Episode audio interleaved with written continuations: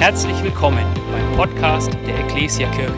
Wir freuen uns, dass du dir die Zeit nimmst, diese Predigt anzuhören und wünschen dir dabei eine ermutigende Begegnung mit Gott. Ja, einen schönen guten Morgen auch von meiner Seite, auch an den Online-Zuschauern. Schön, dass ihr alle da seid.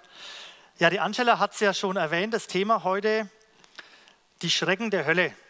Und äh, ich habe mir das Thema nicht ausgewählt, ausgesucht. Äh, bei dem Vorbereiten haben wir gedacht, naja, da wirst du jetzt keinen Siegeskranz damit gewinnen. Beim ersten Gedanken an dieses Thema habe ich an den Film gedacht, wer früher stirbt, ist länger tot. Ist ein richtig guter bayerischer Film. Äh, da wächst ein Junge in einem Gasthaus auf und leider ist bei seiner Geburt die Mama gestorben und dann wird, wird ihm irgendwie eingeredet, dass er schuld am Tod seiner Mama war und deswegen äh, später mal in dieser Hölle das alles büßen muss. Und äh, gleichzeitig wurde in dem Wirtshaus, wo er, wo er lebt, ein Theaterstück eben gerade immer geprobt, wo auch so Bühnenbilder von der Hölle zu sehen sind und so. Also richtig guter Film, also der ist auch lustig teilweise, aber den kann man mal anschauen, zumindest wenn man es das erste Mal geschafft hat, dann macht er richtig Spaß, das zweite und dritte Mal anzuschauen. Ich glaube, jeder von uns hat irgendeine Vorstellung von Hölle, je nachdem, wie wir geprägt wurden. Aber wir wollen jetzt mal schauen, was die Bibel eigentlich zu diesem Thema sagt. Das heißt, Wer jetzt gedacht hat, es gibt heute eine Checkliste oder eine Checkliste erwartet, dass ich klar ankreuzen kann äh, und erkennen kann, wo geht es jetzt eigentlich hin nach dem Tod, in welche Richtung, den muss ich enttäuschen. Diese Checkliste wird es jetzt nicht so direkt geben. Aber mir ist zu Beginn von diesem Thema eins äh, wichtig geworden und äh, die, der Gott sagt uns in seinem Wort oder zeigt uns in seinem Wort zu manchen Themen eine unheimliche Fülle an Informationen, weil es ihm wichtig ist, dass wir das aufnehmen und dass wir es begreifen. Zum Beispiel Messias, Jesus, der schon im Alten Testament über 300 Mal erwähnt wurde und das Neue Testament ja das Zentrale ist, da geht es ja nur um Jesus. Und zu manchen Themen wie zum Beispiel Schöpfung und, und Himmel oder vielleicht auch in dem Thema Hölle, da lässt uns Gott in den Informationen manchmal ja von der Tiefe und von der Menge sehr, sehr gering, was er uns da gibt. Und äh, ich glaube, das ist auch wichtig zu Beginn bei so einem Thema, dass wir das richtig einordnen, dass wir unsere Erwartungshaltung auch dementsprechend richtig einstellen.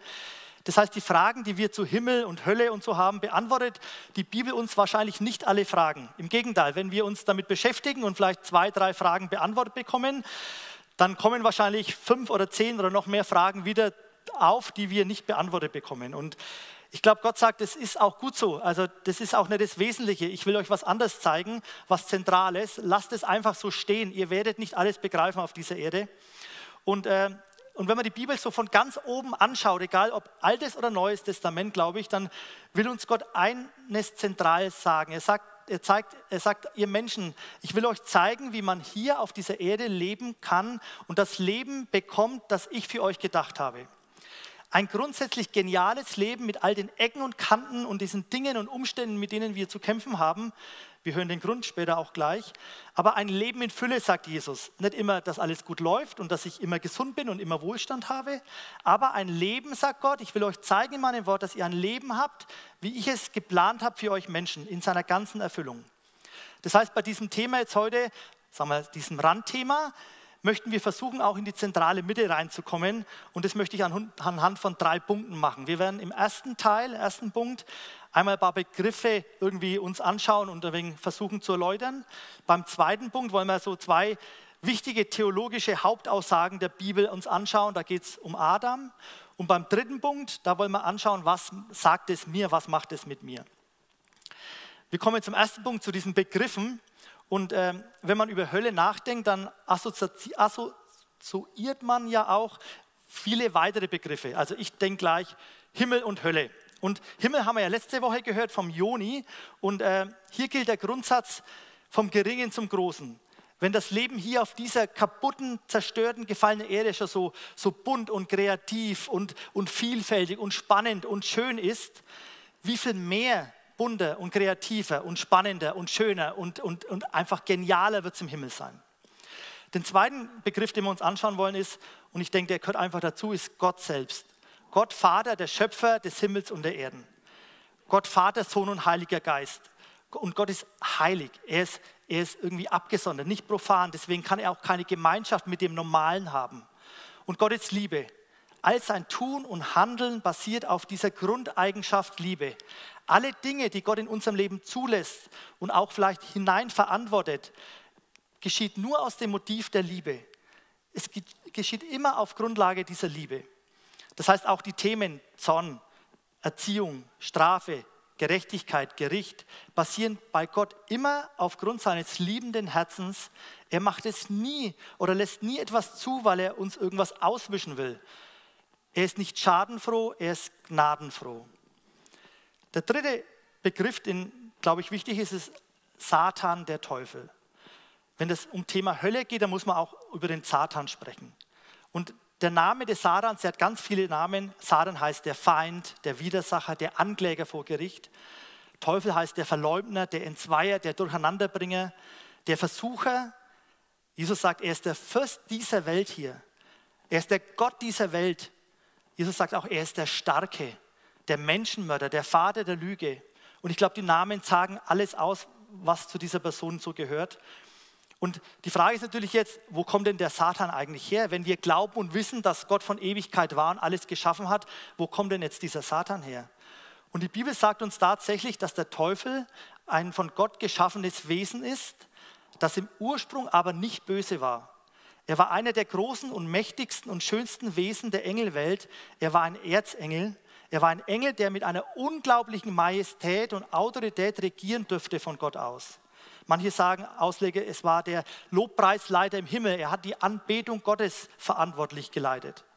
Und dieser Engel dachte irgendwann, ich möchte so sein wie Gott, ich möchte auch angebetet werden. Und dieser Engel entscheidet sich dann, sich gegen Gott zu stellen. Und das hat zur Folge, dass, es, dass er keine Gemeinschaft mehr mit Gott haben konnte, wegen dieser Heiligkeit Gottes. Und dieser Engelfürst, wir lesen auch, er heißt Morgenstern, Glanzstern, was auch Luzifer bedeutet, verantwortet diesen Sündenfall in der unsichtbaren Welt. Und wenn man sich gegen Gott stellt, hat es immer Konsequenzen. Und diese Konsequenzen, diese drei, die wir uns jetzt anschauen, waren Konsequenzen vor der Erschaffung der Menschen. Und die erste Konsequenz war, dass dieser Morgenstern auf diese Erde geworfen wurde. Gott hatte ihn quasi verbannt. Er konnte nicht mehr mit diesem heiligen Gott Gemeinschaft haben.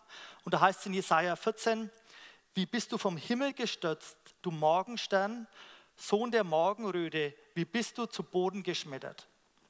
Und die zweite Konsequenz war, das lesen wir auch in zwei, drei Bibelstellen, dass, dass ein Drittel der Engelwelt damals sich diesem Satan angeschlossen hat und mit ihm auf diese Erde verbannt heruntergeschmissen wurde. Und das sind jetzt diese Geister, Dämonen, mit denen wir es auch teilweise im geistlichen Bereich zu tun haben. Und die dritte Konsequenz war, dass die Erde wüst und leer wurde. Wir lesen ja ganz am Anfang in der Bibel, Gott schuf Himmel und Himmel und Erde.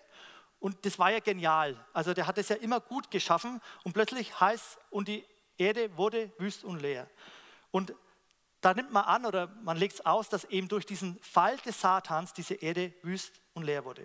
Und ab diesem Zeitpunkt gibt es diesen Antigott, gibt es dieses Gegenreich. Der nächste Begriff ist jetzt unser Begriff die Hölle. Wir wollen uns mal da ein bisschen anschauen. Und wir denken ja alle so, oder viele denken wahrscheinlich, der Teufel ist der Chef der Hölle und der hat die Macht, da Menschen reinzuziehen und die reinzubringen und der will die quälen und, und kochen und keine Ahnung was alles. Und äh, wer hat denn die Macht in der Hölle eigentlich? Jesus spricht mal in, Lukas 12 mit seinen Jüngern, wo er sagt, wenn ihr mir nachfolgen werdet, dann werdet ihr merken, dass die Menschen euch nicht, nicht mögen werden, dass, dass sie euch ja, hassen teilweise werden. Aber habt keine Angst vor diesen Menschen, die können euch höchstens umbringen. Mehr können die gar nicht machen. Und dann sagt er aber in Lukas 12, Vers 5, ich will euch aber sagen, von wem ihr euch wirklich fürchten sollt. Fürchtet den, der euch nicht nur töten kann, sondern auch die Macht hat, euch danach in die Hölle zu werfen. Ja, fürchtet ihn allein. Und er meint und weiß ich auch, und das, das, sagen alle Ausleger, da wird Gott der Vater damit gemeint. Gott der Vater hat die Macht, in die Hölle zu werfen, sonst niemand. Und für wen ist jetzt diese Hölle bestimmt?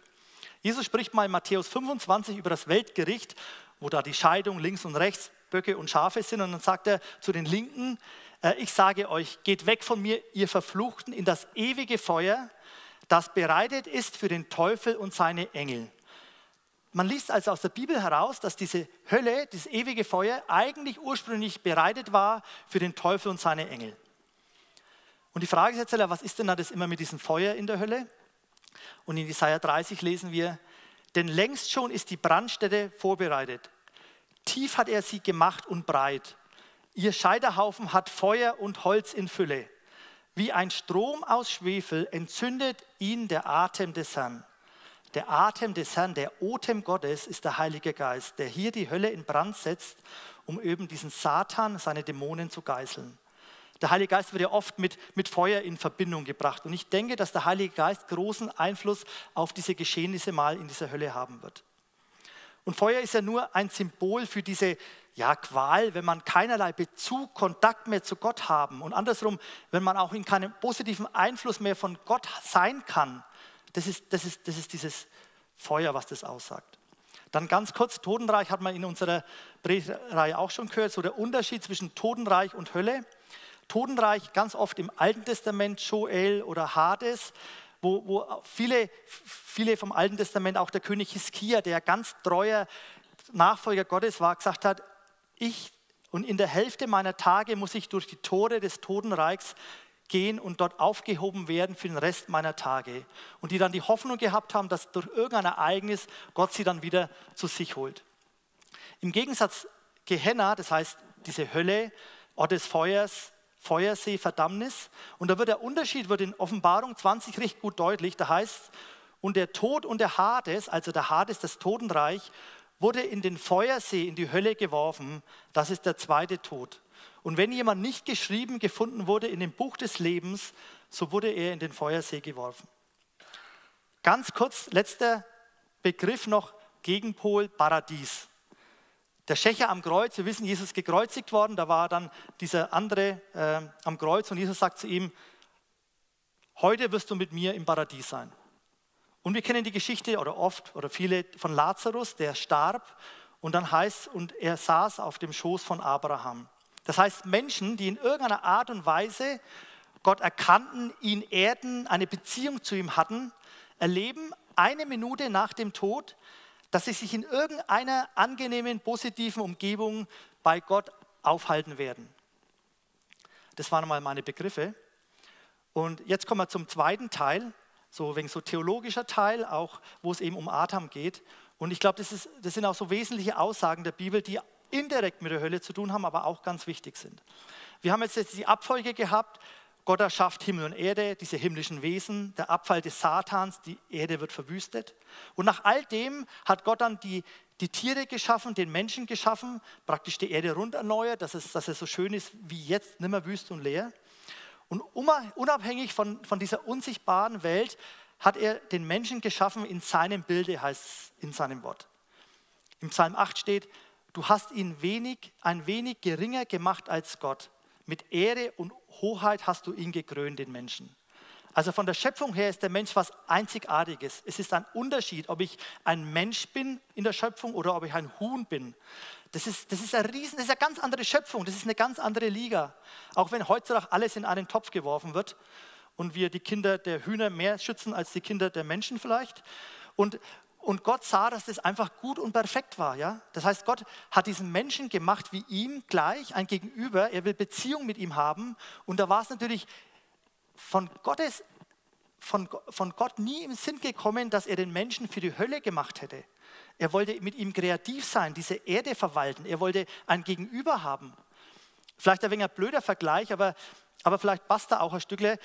Also man muss schon richtig krank sein, wenn jetzt ich zum Beispiel mich die Sabine kennengelernt habe und mich in sie verliebe und sie sich in mich verliebt und wir sagen, wir wollen heiraten und wir haben eine Liebesbeziehung und wir schmieden Pläne für die Zukunft und wir stellen uns das wunderbar her und, und vor der Hochzeit baue ich schon im Keller ein Gefängnis. Das ist doch krank, oder? Also das macht kein Mensch und das macht auch Gott nicht. Der Mensch ist nicht für die Hölle ursprünglich gemacht und er hat keine Berufung zur Hölle. Und dann kommt leider dieser, ja, dieser, dieser Adam ins Spiel. Ja? Gott hat den Menschen in seiner Besonderheit, in seinem, dass er gegenüber Gottes sein darf, dass er Verantwortung erhält, dass er geadelt wurde wie kein anderes Wesen, hat Gott ihm die Freiheit gegeben, sich gegen Gott entscheiden zu können und sein Vertrauen auf andere Dinge legen zu können. Und deswegen ist dann, oder leider ist dann in 1. Mose 3 dieser Sündenfall geschehen. Ich glaube, wir kennen alle die Szene vom Paradies mit dem Baum und der Schlange. Und damit entscheidet sich der Mensch gegen Gott und wirft sich mit einer Entscheidung auf die Seite des Teufels. Und diese kleine elementare Szene, dieser Riss, der wie ein Dominoeffekt durch die Menschen aller Zeiten, aller Kulturen und aller Schöpfungsbereiche hindurchgeht. Der Mensch wird aufgrund seines Misstrauens gegen Gott damals genauso wie der Engel aus der unsichtbaren Welt, aus der Gegenwart Gottes hinausgestoßen. Er muss das Paradies verlassen, diese unmittelbare Gemeinschaft zu Gott verlassen. Und vielleicht denkst du, es ist ja unfair, ne? kann doch ich nichts dafür, dass der Adam so blöd war. Äh, aber Gott hat es einfach so gesetzt. Es, geht, es gibt kein Zurück mehr. Er hat so gesetzt, er ist der Schöpfer, er ist der Herrscher. Und es ist vielleicht ähnlich wie bei der Europameisterschaft. Weiß nicht, haben wir hier einen Italiener zufällig? Na gut, aber wir sind vielleicht alle oder viele Deutsche. Also auf jeden Fall, na bloß weil elf Hanseler so blöd waren und nicht gewonnen haben, haben wir die Europameisterschaft nicht gewonnen, wir Deutschen. Und genauso ist es ungefähr mit Adam und die, die danach folgen.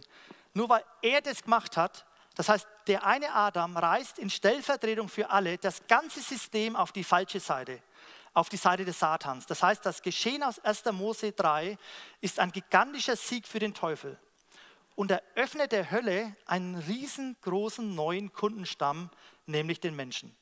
Es war ein gigantischer Sieg des Satans mit, mit verheerenden Folgen. Die Beziehung zu Gott ist gestört, der Gedankengang der Ewigkeit ist kaputt, die Chance leben zu können ist kaputt. Es greift diese Macht der Trennung, der Entzweiung, diese Sünde in alle Bereiche unseres Lebens. Wir spüren es heute noch in alle sozialen Felder, in jede zwischenmenschliche Beziehung, in meinen Körper, in meine Seele, in meinen Geist. Gott sagt, bis in die Arbeitswelt wird es durchwoben sein durch diesen Fluch und durch diesen Fall. Und das ist Fakt und das ist Status und der ist gesetzt und wir kommen nicht mehr dahinter. Wir können nicht mehr hinter 1. Mose 3, wir schaffen es nicht mehr zurück. Keiner von uns fängt im Paradies an. Alle Menschen, die in dieser Welt geboren werden, beginnen hinter der verschlossenen Tür des Paradieses. Der Mensch ist nicht mehr in der Lage, zurück zu Gott zu kommen, weil das Böse Einzug erhalten hat. Und das merken wir ja unmittelbar. Wir haben ja ganz viele nette kleine Babykinder in unserer Gemeinde. Auch ich bin ja Ober geworden und wir denken immer so schön und so herrlich und so unschuldig und so fromm.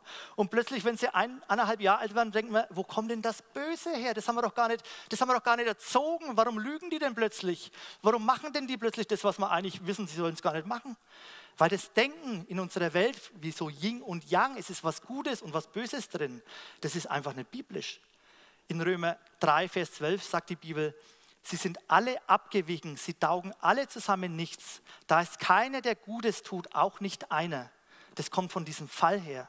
Und wie gesagt, wir sind versponnen mit dem Teufel und mit ihm gefangen, das heißt mit gefangen, mit gehangen. Und ab diesem Zeitpunkt ist dieser Zugang zur Hölle geebnet auch für den Menschen. Und, und das lesen wir im Römerbrief so schön, in welchem, in welchem Zustand wir sind. Da heißt, der Mensch hat sich gefangen nehmen lassen in seiner Entscheidung gegen Gott. Und er kommt aus eigener Kraft nicht mehr heraus. Ich bin im Gefängnis und habe keinen Schlüssel. Ich muss im Gefängnis leben hier auf Erden, mal weniger, mal mehr gut vielleicht. Und irgendwann ist es hier auf dieser Erde vorbei und ich werde aus der Zelle als Toter herausgenommen und ich bekomme meinen Lohn, meinen Sold für mein sündiges Leben. Das ist der zweite Tod. Und das ist dieser Helfer des Satans. Und er sammelt dann die alle in seinen Machtbereich ein, in die Räume des Hades, in das getrennt leben müssen von Gott, keine Chance mehr zu haben, zu Gott zurückzukommen. Der Mensch schafft es alleine nicht mehr, in diesen ursprünglich von Gott gedachten Zustand zu kommen. Und das will das Alte Testament auch aufzeigen, indem er das Volk Israel auserwählt hat und Gott so nah an dem Volk dran war und so geniale Ordnungen gegeben hat, soll uns allen zeigen, wir können uns anstrengen, wie wir wollen, wir werden es nicht schaffen. Wenn der Mensch ehrlich zu sich ist, erlebt er das oder muss er sagen, in mir ist nichts Gutes und ich habe keine Chance, so zu leben, dass es Gott wohlgefällig ist und deswegen bin ich ein Kandidat für die Hölle. Ich glaube, es ist ganz wichtig, dass wir diese Lehre auch mal wieder sehen. Wir kommen aus dem Gefängnis nicht raus. Das war jetzt dieser gruselige erste Teil. Und es wäre schlimm, wenn wir hier stehen bleiben müssten. Es wäre hoffnungslos für uns. Und mich hat das Thema natürlich auch ein wenig betroffen gemacht, weil es aktuell bei mir war. In meiner Arbeit hat sich am Sonntag, genau heute vor einer Woche, abends, glaube ich um 22 Uhr, ein Kollege auf die Gleise im Bahnhof von Schwabach gelegt und wurde überfahren. Und es zeigt doch diese Gefangenschaft, in der wir hier leben, wie wir nicht mehr rauskommen, wie wir hoffnungslos sind. Und zum Glück gibt es jetzt den zweiten Teil und den zweiten Atem, zu dem wir jetzt kommen, den Jesus. Und in 1. Korinther 15 sagt Paulus, es gab den ersten Adam, dieser Adam, von dem wir jetzt gehört haben, es gibt auch den zweiten Adam, den Jesus, der gekommen ist. und wir wissen, der Mensch steckt im Gefängnis, wir haben keinen Schlüssel, wir brauchen den Code. Irgendeiner muss kommen und uns raus, raussperren, den Code knacken und den Code braucht man am besten am Anfang und deswegen beginnt auch eine Geschichte von Jesus, der am Anfang seines Wirkens, die wollen wir uns jetzt anschauen, die Versuchungsgeschichte. Und eine Arbeitskollegin hat mir letztens erzählt, sie war so, mit Freunden in so einem Escape Room. Also das ist so ein Haus, wo man eingesperrt wird und wo man dann irgendwelche Codes knacken muss oder Schlüssel suchen muss, damit man wieder rauskommt. Und ihre Kollegen und Freunde waren alle schon außen aus dem ersten Raum, aber sie hat zwar den Code und den Schlüssel gesehen, aber der war so hoch und sie ist ein wenig kleiner, sie ist nicht hinkommen. Und die war 20 Minuten da drin, bis irgendeiner in der Kamera entdeckt hat, dass die da hoffnungslos verloren ist in dem Raum. Und so geht es uns Menschen ohne diesen zweiten Adam. Und da lesen wir in Matthäus 4, Vers 1, danach wurde Jesus vom Geist in die Wüste geführt und vom Teufel versucht, um vom Teufel versucht zu werden. Das heißt, das war auch von Gott geplant. Er hat ihn dahin geführt. Da sagt Gott, mein Sohn, ich führe dich jetzt dahin und stelle dich genau an den Platz, wo Adam 1 vor über 3000 Jahren gestanden ist. Und ich stelle dich gegenüber den Satan in der Konfrontation mit dem Teufel. Das heißt, zu Beginn des Wirken Jesu wird diese Parallele aufgezeigt von 1. Mose 3 und Matthäus 4. Und wie jetzt Adam 1 im Paradies vor dem Teufel stand, steht Jesus in der Wüste vor dem Teufel. Und die Frage, die jetzt die Welt in Atem hält, ist, Jesus, was machst du jetzt? Bleibt alles beim Alten und wir bleiben im Gefängnis? Oder Jesus, Adam 2, knackst du den Code zum Leben? Und hier wird Jesus eingespurt. In dieser Geschichte wird die Weiche zum Leben gelegt, weit vor dem Todeskreuz Jesus. An dieser Geschichte entscheidet sich, ob er der Mann vom Kreuz wird und die Pforte der Hölle überwinden kann. Und der Teufel, der ist ja irgendwie schon auch genial, ne? der hat eine geniale Alternative zum göttlichen Vorschlag. Das macht er immer, immer gute Alternativen, immer nachvollziehbar, immer vom Verstand her richtig und immer das Problem ist doch gelöst, Jesus. Du willst doch den Menschen hier helfen. Du willst doch die Erde hier retten. Du willst doch dass das auf dieser Welt, auf dieser Erde den Menschen gut geht. Deswegen bist du doch gekommen, Jesus, oder? Also Jesus, komm, mach doch den großen Brotvermehrer. Löst du doch hier die soziale Frage in dieser Welt. Löst den Hunger. Es wird kein, kein Mangel mehr auf Erden geben. Es wird keine sozialen Unterschiede mehr geben. Die soziale Not, Jesus, wirst du lösen. Bei 8,11 Millionen Hungerten 2018, die wir haben, die zu wenig Essen haben, wäre doch das genial, wenn wir so einen Menschen jetzt hätten. Und die zweite Chance, die Jesus hätte ergreifen können. Komm, schweb doch einfach vom Tempel darunter. Das würde doch die spirituelle Frage lösen. Die Menschen hätten endlich eine eindeutige religiöse Gestalt, wo sie ihren Sinn erkennen könnten. Die Menschen sehnen sich doch nach Erfüllung ihrer spirituellen Vakuums. Jesus macht es einfach. Und ich gebe dir alle Reiche, alle Macht habe ich, Jesus, die bekommst alle du. So, wir brauchen uns keine Sorgen machen um, um Nordkorea oder Erdogan oder die anderen Konsorten. Jesus hätte das wunderbar alles geklärt. Es gibt kein Machtvakuum mehr auf dieser Erde. Das wäre doch eine geniale Zeit gewesen. So einen Menschen, so einen Wohltäter, so einen Jesus, den wünschen wir uns doch heute, ja? Was ist der Unterschied zwischen Adam 1 und Adam 2? Adam 1 hat Gott nicht geglaubt, er war ungehorsam. Er hat Gott nicht vertraut. Er, war, er hat einfach Gott nicht vertraut und deswegen wurde er verdammt. Und Adam 2, Jesus, er war absolut gehorsam. Er hat Gott vertraut für den Weg, den er hat und nicht dem Teufel gehört. Und er hat, deswegen ist er erhöht worden, obwohl er ein Mensch war wie du und ich. Und ich glaube, das müssen wir Christen auch in unserer Lehre aufpassen, dass wir uns nicht einen Jesus wünschen, der Wohltäter ist, der die soziale Frage löst, der unsere spirituelle Sehnsucht stillt und unsere Machtfrage des Universums löst. Das wird er vielleicht irgendwann mal machen, aber nicht solange wir hier auf Erden sind. Und das ist eine große Gefahr für uns Christen. Es wäre zwar genial hier auf Erden, aber es wäre eins nicht passiert. Wir wären nicht gerettet worden. Wir hätten keinen Schlüssel bekommen, wir hätten keinen Code bekommen. Die Erde hätte einen Wohltäter, aber der Himmel wäre leer geblieben. Wir brauchen den Mann am Kreuz. Wir brauchen Jesus nicht als Wohltäter, wir brauchen Jesus, den Gekreuzigten. Das Kreuz ist der Code. Ohne das Kreuz kommen wir nicht mehr aus dem Gefängnis raus. Zum Schluss vom zweiten Teil möchte ich so diesen Leitvers, den ich mir gedacht habe für diese Predigt, euch vorlesen. Der steht in 1. Korinther 15, Vers 22. Denn wie in Adam alle sterben, so werden in Christus auch alle zum Leben erweckt werden. Ich komme zum dritten Punkt. Was bedeutet das für mich und für dich? Wie am Anfang schon gesagt, es wird keine Checkliste geben. 2009 bei Christ bekehrt, irgendwann taufen lassen, war in irgendeiner so schönen Konferenz, habe da irgendwie wieder mal einen Schritt gemacht. Und seit 2009 bin ich in der tollen Ecclesia Rot, von daher Haken dran, alles klar. Jesus sagt, hab Ehrfurcht vor dem, der die Macht hat, in die Hölle zu werfen. Und Gott wird, das bin ich mir ganz sicher, absolut gerecht urteilen, ohne Checkliste, ganz individuell jeden Menschen für sich, anhand seiner jeweiligen individuellen gesamten Lebensgeschichte. Und beim Betrachten von so ein paar Bibelstellen ist mir so aufgefallen, dass es so eine, ja, so eine Himmelsfunktion, beziehungsweise eine aufsteigende Himmelfunktion, man kann es auch sagen, abfallende Höllenfunktion gibt. Ich lese uns jetzt einfach mal ein paar Bibelstellen vor, die, viele kennen die. Johannes 6, wir lieben das. Wahrlich, wahrlich, ich sage euch, wer an mich glaubt, der hat das ewige Leben. Richtig gut, schöner Vers. Das langt, das langert eigentlich, wenn das nur da stehen würde. Aber in Johannes 7, Kapitel weiter steht leider, wer an mich glaubt, wie die Schrift sagt, das sind jetzt schon Einschränkungen. Irgendwie müssen wir jetzt schon glauben, wie die Schrift sagt. Nicht nur an ihm, sondern wie die Schrift sagt. Und in Römer 10 heißt, wer mit dem Herzen glaubt und mit dem Munde bekennt, da kommt jetzt plötzlich mein Herz ins Spiel beim Glauben. Und Jesus sagt, meine Schafe hören meine Stimme und sie kennen mich und sie folgen mir nach und ich gebe ihnen das ewige Leben und sie werden in Ewigkeit nicht verloren gehen und niemand wird sie in meine Hand reißen. Aber da gehört dazu, dass ich auf ihn höre und dass ich seine Worte befolge und dass ich ihm nachfolge.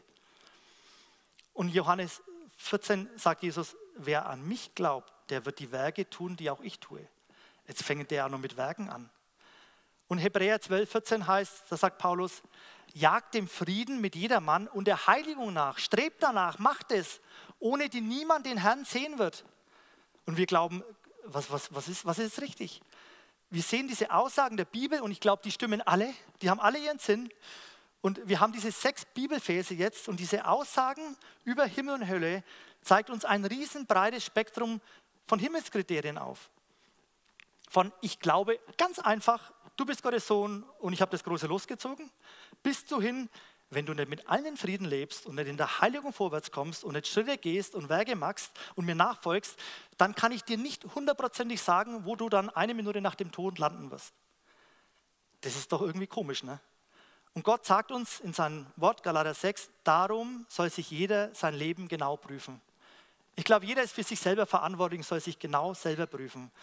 Und ich habe mir gedacht, in dem dritten Teil, ich überlege mal einfach ein paar Kriterien, wo ich und wir uns alle ein wenig so prüfen können, ob wir auf dem Weg sind. Und beginnen wollen wir einfach mit dem Startpunkt, die Grundvoraussetzung für dieses neue Leben. Und das ist das, was wir im zweiten Teil gehört haben, dass ich meine Hilflosigkeit erkennen muss, dass ich merken muss, in mir steckt nichts Gutes, dass ich Buße tue über meinen Zustand, dass ich merke, ich komme da nicht raus, dass ich stellvertretend den Tod Jesu an, an meiner Stelle annehme, dass ich ihm das Versprechen gebe, Jesus, du bist jetzt Herr in meinem Leben, du kannst mit mir machen, was du willst.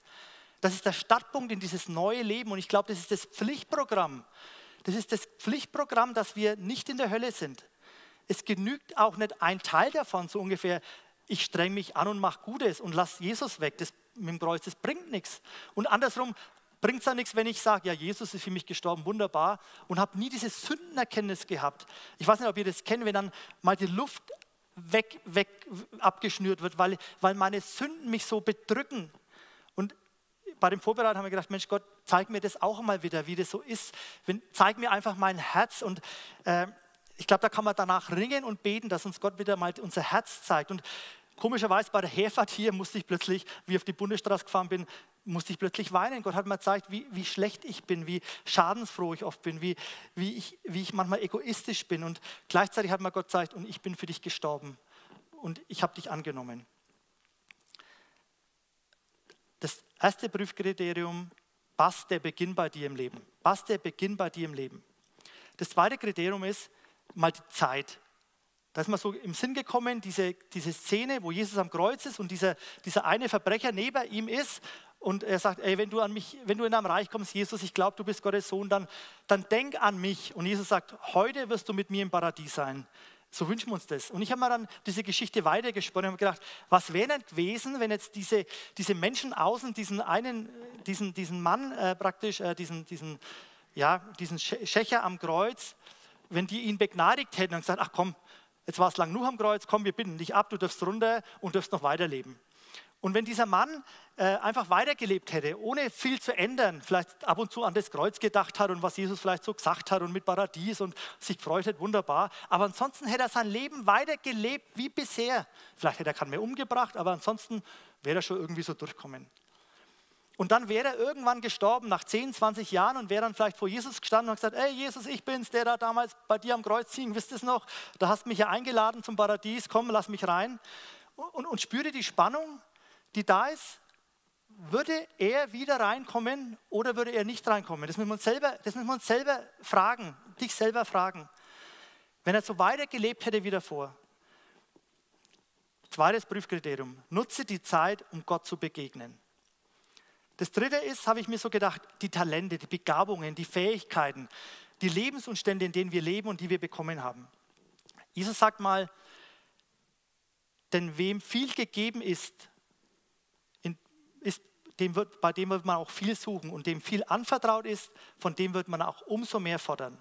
Und ich glaube, es wird irgendwann ein Unterschied sein, ob ich als Mensch auf dieser Erde mein Leben nicht so richtig auf diese Reihe bekommen habe weil ich weniger Fähigkeiten habe, weil ich Handicaps mitbekommen habe, weil ich intellektuell nicht so gesegnet bin und so weiter. Oder ob ich jemand bin, der sehr gesegnet ist, begabt ist, befähigt ist, der was aufbauen kann auf dieser Welt, der Firmen aufbaut, der Häuser baut, der so locker durchs Leben geht, aber das Reich Gottes irgendwie sehr vernachlässigt. Paulus sagt es mal, gemäß der Gnade, die ich bekommen habe in 1. Korinther 3, habe ich als kundiger Baumeister das Fundament gelegt. Und jeder von euch, jeder, sagt Paulus, baut darauf weiter. Jeder sehe zu, wie er darauf weiterbaut, in seinen Fähigkeiten, die er von Gott gegeben bekommen hat. Und das Gleichnis von den anvertrauten Pfund, das kennen wir auch. Drei Menschen bekommen von Gott irgendwelche Sachen, mit denen sie handeln und machen sollen und weitergehen sollen, irgendwelche Begabungen. Und einer davon, der lässt es halt einfach liegen. Und Jesus sagt dann am Schluss von dieser ganzen Szene, und du, du unnützer Knecht, er war berufen und begabt und hat was bekommen, werft ihn hinaus in das äußerste Finsternis, dort wird Heulen und Zähneknirschen sein. Das dritte Prüfkriterium ist, lebst du innerhalb deiner Berufung und Möglichkeiten, die Gott dir gegeben hat? C.S. Lewis schreibt mal, es gibt zwei Arten von Menschen. Die einen sagen zu Gott, dein Wille geschehe. Und zu den anderen sagt Gott, dein Wille geschehe. Ich finde es richtig interessant. Zwei Arten von Menschen. Zu welcher Art gehörst du? Der vierte Punkt, wo wir uns prüfen können, ist Wachstum, Vertrauen, meine Früchte, das ganze Absterben. So, das Christsein ist ja Prozess. Wir sind ja in einem Prozess, wir sind ja auf einem Weg. Und ich glaube, ein großer Indikator ist, laut Galater 5 diese Früchte des Geistes. Früchte müssen wachsen. Ich bekäme mich nicht und habe dann alle Früchte wunderbar. Nein, die müssen wachsen. Und die dürfen wachsen und es dürfen auch Zeit brauchen, aber sie müssen wachsen. Jesus sagt mal, der Baum, der keine Früchte hat, den werde ich abhauen. Und die Früchte des Geistes sind Liebe, Freude, Friede, Langmut, Freundlichkeit, Güte, Treue, Sanftmut, Selbstbeherrschung. Und ich habe mir gedacht, das Prüfkriterium ist richtig gut für mich auch. Und ich habe mir überlegt, bin ich im letzten Jahr wenigstens in einem dieser Bereiche irgendwie vorwärts gekommen? Oder ich habe mich gefragt, habe ich irgendwo eines von diesen ganzen Punkten, habe ich mir irgendwas zum Ziel gesetzt, dass ich vorwärts kommen möchte in diesem Jahr? Das ist das Prüfkriterium. Wo willst du weiter wachsen in diesen Früchten des Geistes? Und hier möchte ich einfach auch mal eine Lanze für unsere Kleingruppen brechen. Ich bin ja schon ewig in Kleingruppen und wir haben in unserer Kleingruppe ganz viele neue, unterschiedliche Menschen. Teilweise begleiten wir die zwei Jahre, drei Jahre. Und wenn man dann plötzlich zurückdenkt, Mensch, vor drei Jahren war der noch ganz anders. Er ist gar nicht mehr so aufbrausend, der ist irgendwie so ruhig geworden, der ist irgendwie so sanftmütig geworden. Ich feiere das. Ich finde es einfach genial, wie man sich entwickeln kann mit Hilfe von Kleingruppen. Gehorsam, auch ein Prüfkriterium. Was musste Jesus auf dieser Erde lernen? Er musste nur eines lernen, steht in Hebräer 5. Er musste Gehorsam lernen und das war er auch. Und ich darf mich fragen, Jörg, bin ich auch gehorsam? Bin ich dem Wort Gottes und das, was er mir sagt, gehorsam? Und der letzte Punkt, vielleicht sagen wir jetzt alle, ja gut, passt schon irgendwie. Ne? Irgendwie sind wir doch gar nicht so schlecht. Und außerdem ist ja Gott nur da und er hat für uns gestorben und wir kommen da wunderbar durch, das passt. Und es ist ja schön so und so soll man es ja auch, ich sage ja, das ist ja ein Randthema, mit dem wir uns nicht jeden Tag beschäftigen müssen. Aber ich habe mir gedacht, das Ende ist schon auch wichtig. Ne? Das sagt Jesus mal in Matthäus 10, wer aber standhält bis ans Ende, der wird gerettet werden. Das heißt, wir müssen durchhalten bis zum Ende. Und wenn man die Bibel so anschaut, wir haben ja da im ersten, zweiten Teil so gehört, da mit diesem Bösen, das in die Welt gekommen ist, das, so, das Böse, das so linear durchläuft durch alle Menschen und Generationen, das wird einfach immer linear durchlaufen. Äh, sehen wir in der Bibel, dass es nicht nur linear bös durchläuft, sondern dass es eigentlich je länger die Zeit vorwärts geht, umso schlechter wird es. Daniel hat da mal so, so eine Prophetie für die ganze Weltgeschichte. Da sieht er so, so eine Figur vom Kopf bis zum Fuß und und, und, und je, je, weiter man runterkommt, umso mehr schreitet die Zeit fort. Und das sind, das sind andere Zeiten, die kommen, Generationen, Mächte, Herrscher, die auftreten. Und je, je tiefer man kommt, umso moralisch und sozial und ethnisch sind diese Grundgedanken werden schlechter. Also das merkt man am Material. Am Schluss sind die Füße nur noch aus, aus Lehm und, und Erz. Also diese Materialien werden schlechter. Die Bibel sagt zu uns, das Böse, das Wiedergöttliche wird im Verlauf der Zeit exponentiell nach unten gehen. Es bleibt nicht gleichmäßig so schön, wie es jetzt ist, so halbwegs schön. Das heißt, das Denken der Bibel ist ganz anders als unser humanistisches Denken, wo wir meinen, es wird doch alles besser, wir Menschen entwickeln uns, wir fahren alles hoch. Das ist, es zeigt doch die Gegenwart, wir Menschen werden doch nicht besser. Und das, das beweist doch auch, dass die Evolutionstheorie nicht stimmt. Wir werden doch eher schlechter wie besser.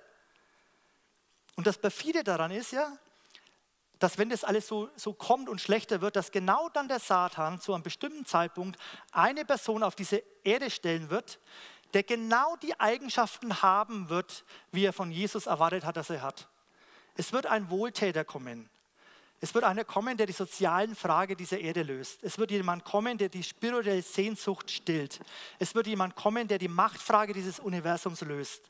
Es wird dieser Antichrist sein.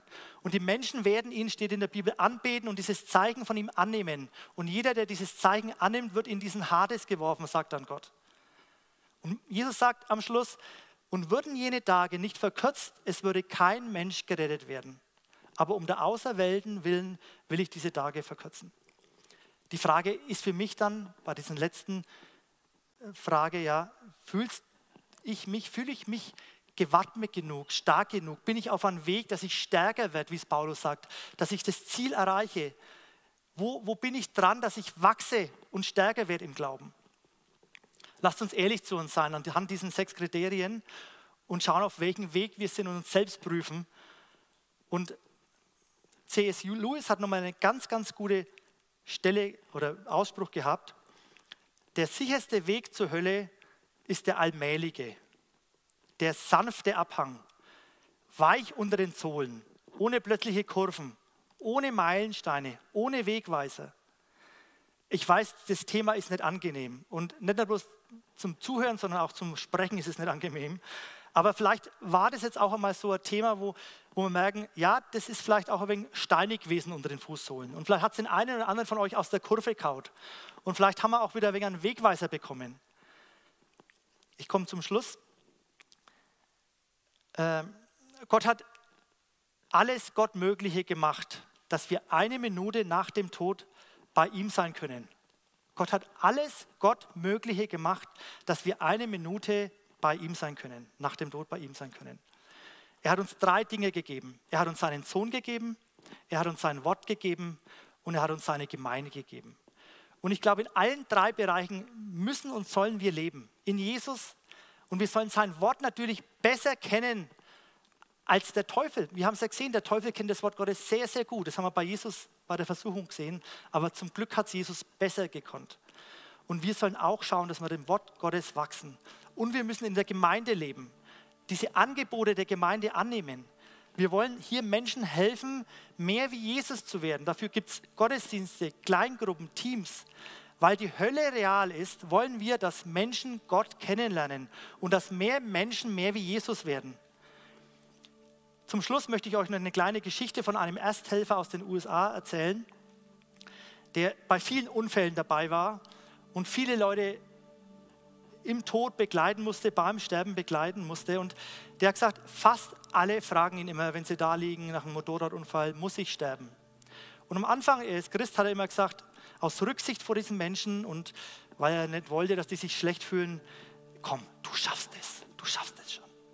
Und irgendwann bei einem Motorradfahrer kam wieder die Frage, muss ich sterben?